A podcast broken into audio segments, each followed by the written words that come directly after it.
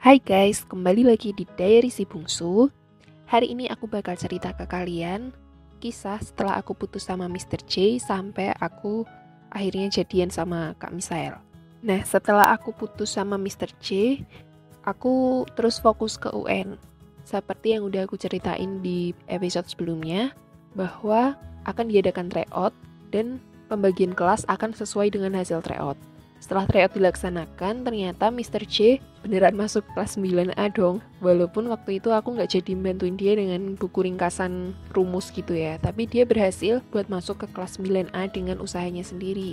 Dan fun fact-nya ini, Mr. J justru duduknya tuh berseberangan sama aku.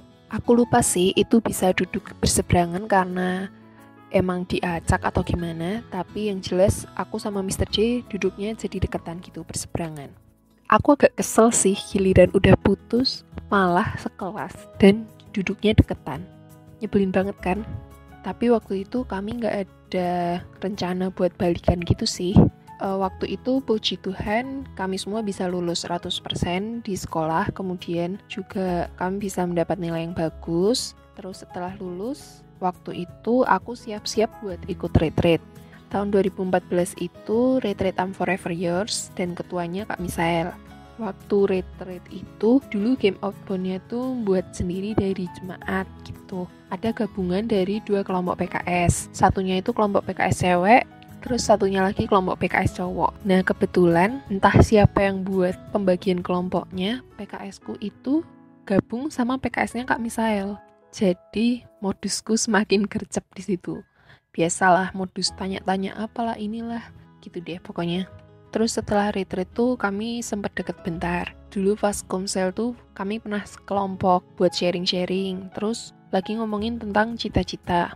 Waktu itu aku share bahwa aku setelah lulus pengen masuk ke SMA 1 Magelang. Kalau misal gak diterima ya di SMA 3 gitu. Terus Kak Misael cerita pengen masuk ke pendidikan seni musik UNY tapi kalau misal nggak keterima mungkin mau ambil pertanian biar jadi menteri pertanian Indonesia gitu. Aku masih inget sih sampai sekarang tapi aku nggak tahu yang dia bilang tentang pertanian itu beneran atau bercanda.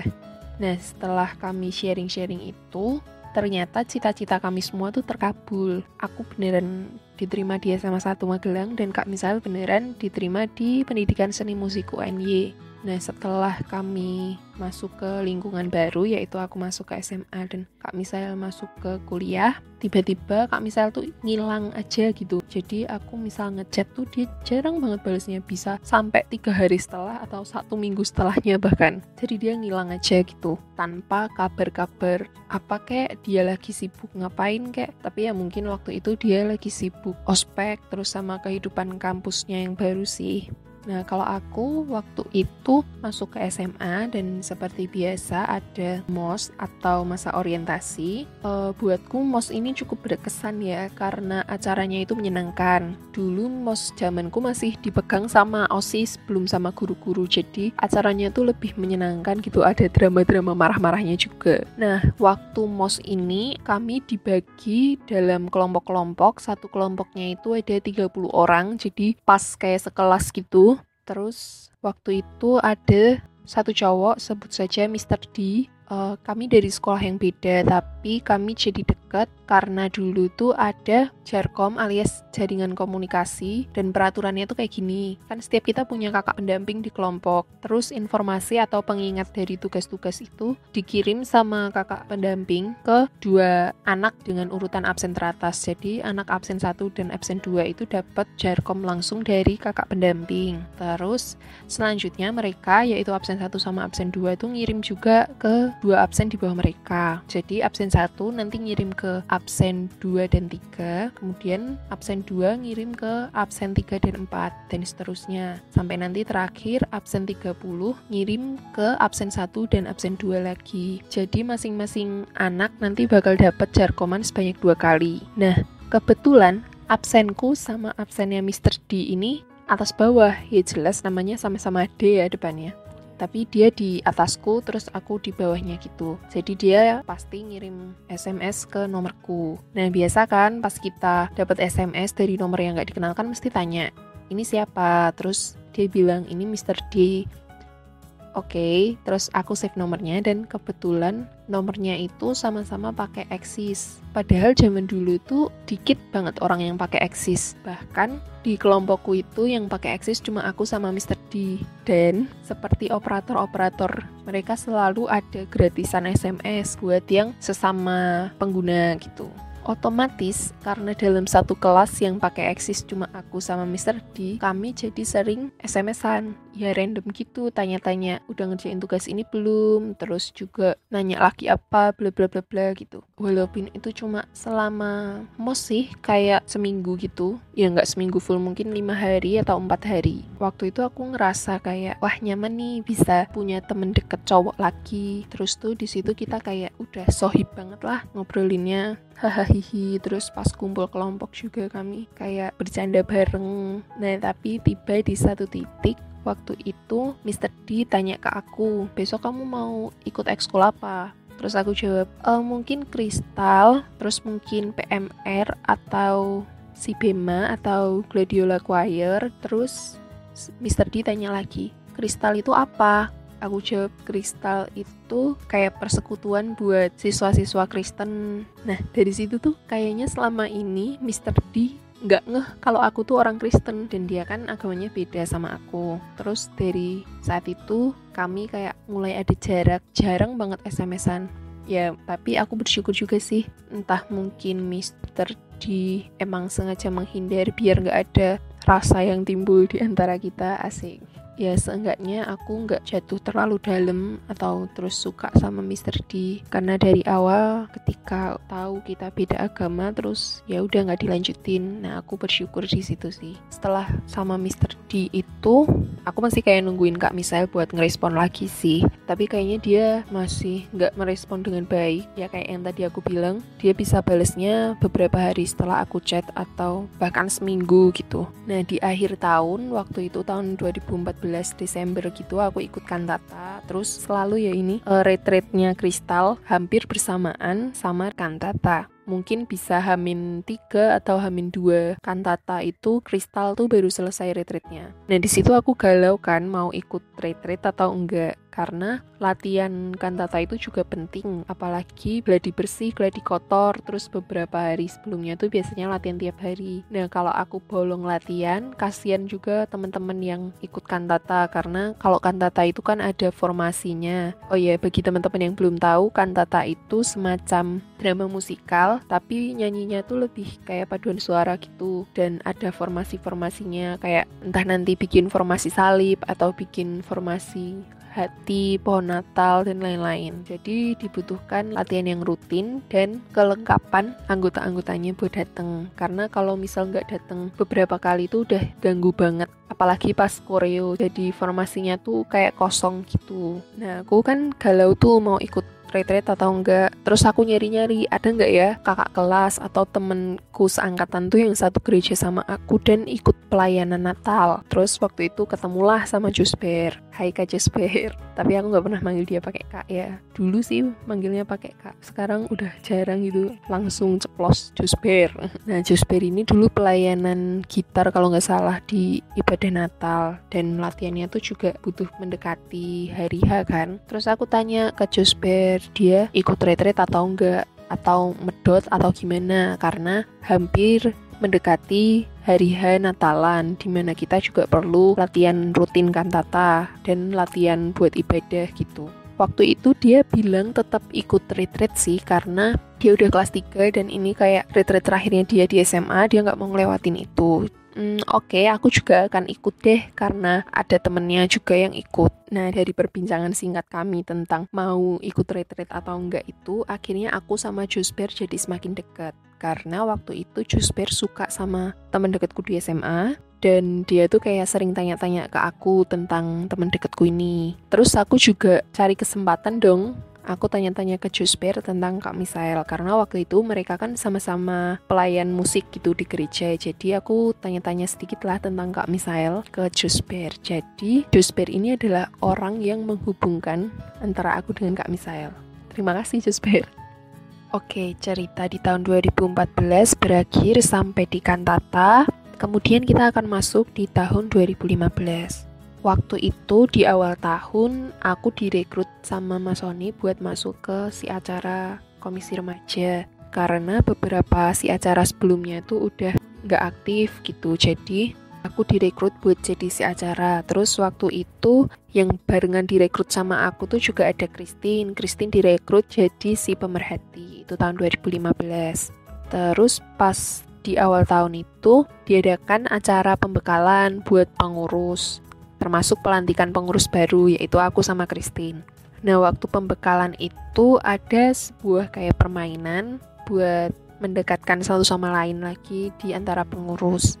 Permainannya adalah ular tangga yang ada pertanyaannya. Jadi, kalau kita berhasil menjawab pertanyaan itu, nanti kita boleh jalan.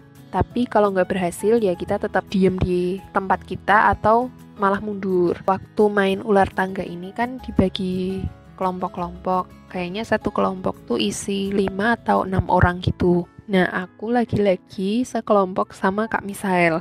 Terus entah kenapa ada kesalahan dari pertanyaan-pertanyaannya itu. Jadi harusnya kan pertanyaannya tuh beda-beda. Tapi malah yang ke fotokopi atau ke print itu pertanyaan yang sama semua. Jadi kan sia-sia gitu. Terus akhirnya diputuskan bahwa kami akan buat peraturan permainan sendiri gitu di kelompok kami waktu itu kami sepakat pakai game truth or dare. Jadi kita bisa milih mau truth atau dare. Nah, kalau kita milih truth dan bisa menjawab pertanyaan dengan jujur, kita boleh jalan. Begitupun kalau kita milih dare dan bisa melakukan tantangan yang diberikan, kita boleh jalan gitu. Nah, waktu itu pas giliran Kak Misael Kak Misael dapat terus Kak Misael disuruh milih antara truth atau dare. Kak Misael milih truth terus dapatlah pertanyaan dari teman-temannya yang iseng ini. Sekarang lagi suka sama siapa? Padahal waktu itu di kelompok kami ada aku dan salah satu anak juga yang suka sama Kak Misael. Aku udah deg-degan tuh. Kan di sini ada aku sama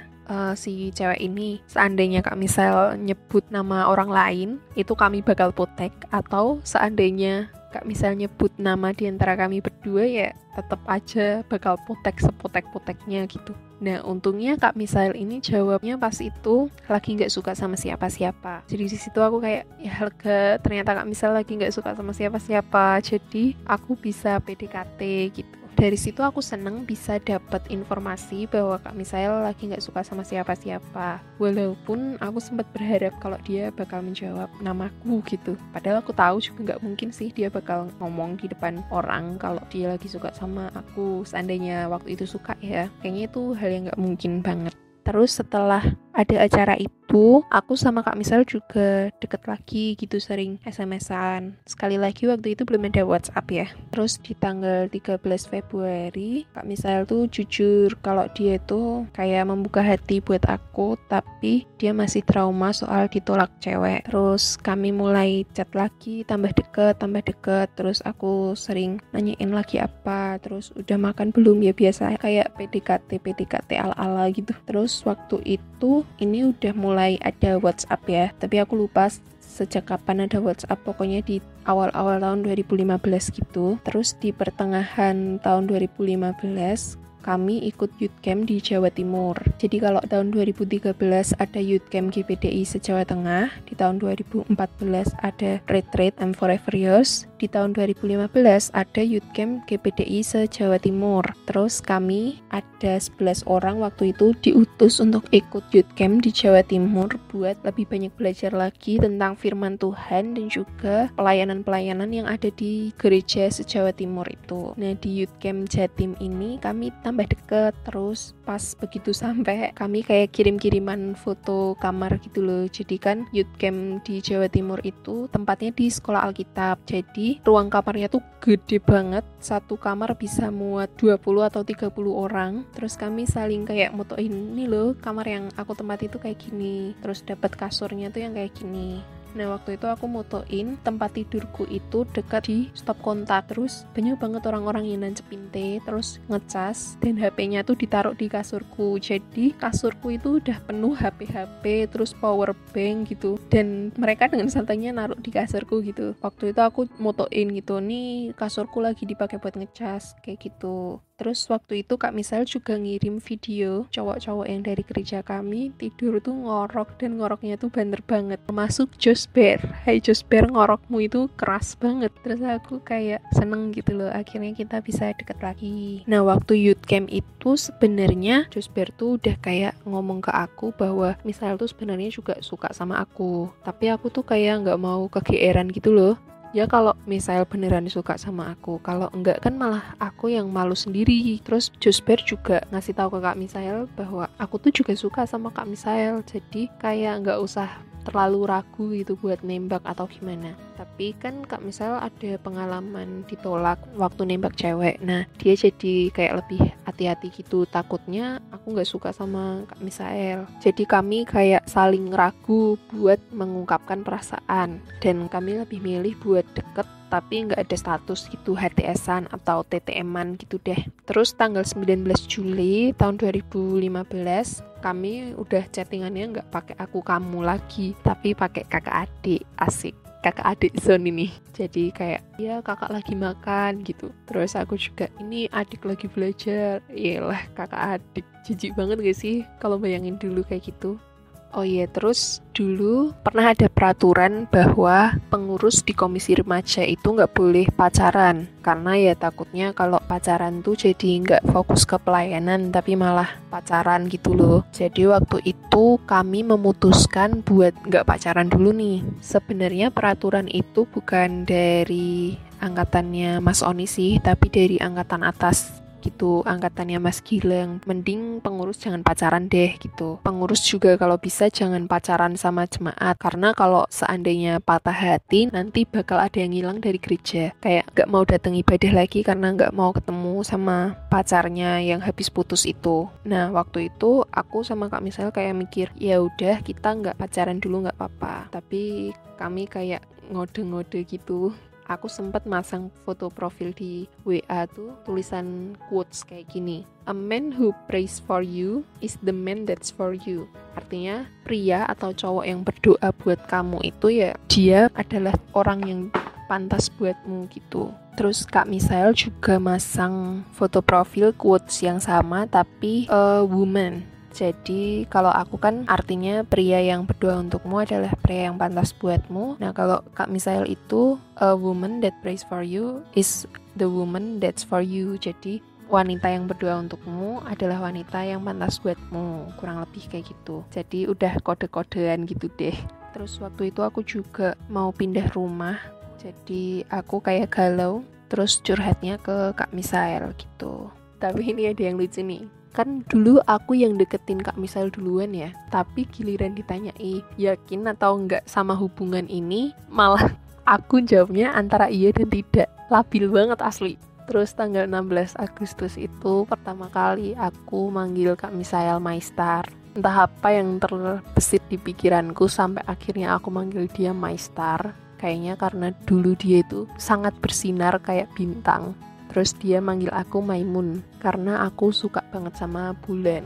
Terus tanggal 20 Agustus itu pas ulang tahunnya Kak Misael aku dijemput di sekolah. Terus pulang sekolah tuh kami makan bareng di mie ayam lekwi itu lucu banget kita masih diem-dieman karena malu gitu satu sama lain. Terus tanggal 23 Agustus 2015 kami akhirnya berani berangkat ibadah umum bareng jadi kak misal jemput aku ke rumah. Padahal waktu itu kami belum pacaran. Terus tanggal 21 September kami juga belum pacaran. Tapi nekat manggil sayang. Ih jijik banget. Bener-bener hati esan gitu deh. Oh iya terus fun fact nih. Dulu aku pas deket-deketnya sama Kak Misael ini pas hampir SMS-an atau chattingan tiap hari HP ku malah ketinggalan di laboratorium fisika di sekolah. Jadi waktu itu aku bawa HP, aku kantongin, terus aku kasih di laci meja laboratorium dan malah ketinggalan. Aku baru sadar pas udah mau pulang sekolah dan itu kayaknya aku juga ikut ekskul gitu jadi udah sore banget hampir jam 4 atau jam 5an dan penjaga labnya tuh udah pulang. Terus aku tanya ke guru fisika aku kan bu mau ngambil HP ketinggalan di lab tapi karena penjaga labnya udah pulang terus gimana? Nah itu dengan gampangnya ibunya tuh bilang ya udah nggak apa-apa besok pagi diambil aja. Nggak hilang kok mesti. Terus aku digodain sama kayak entah guru atau karyawan di sekolah gitu bilang iyalah nggak apa-apa sekali-sekali nggak SMS-an dulu sama pacarnya. Terus aku hmm, galau gitu. Bener sih sekali-kali aku nggak chattingan atau SMS-an sama Kak Misael gitu. Jadi bener-bener HP ku tuh nginep di lab fisika semalam-maleman dan besok paginya baru bisa aku ambil. Terus ya kayak pada ngetawain gitu sih guru-guru sama karyawan kok bisa HP tuh ketinggalan di lab? Tapi emang dasarnya tuh kayaknya aku pelupa gitu loh kalau bawa HP di sekolah Soalnya selain pernah ketinggalan di lab fisika, pernah juga ketinggalan di ruang agama, di ruang kristal. Jadi HP ku tuh lagi-lagi tak kasih di laci meja dan aku lupa sampai pulang sekolah. Baru inget padahal aku udah mau pulang.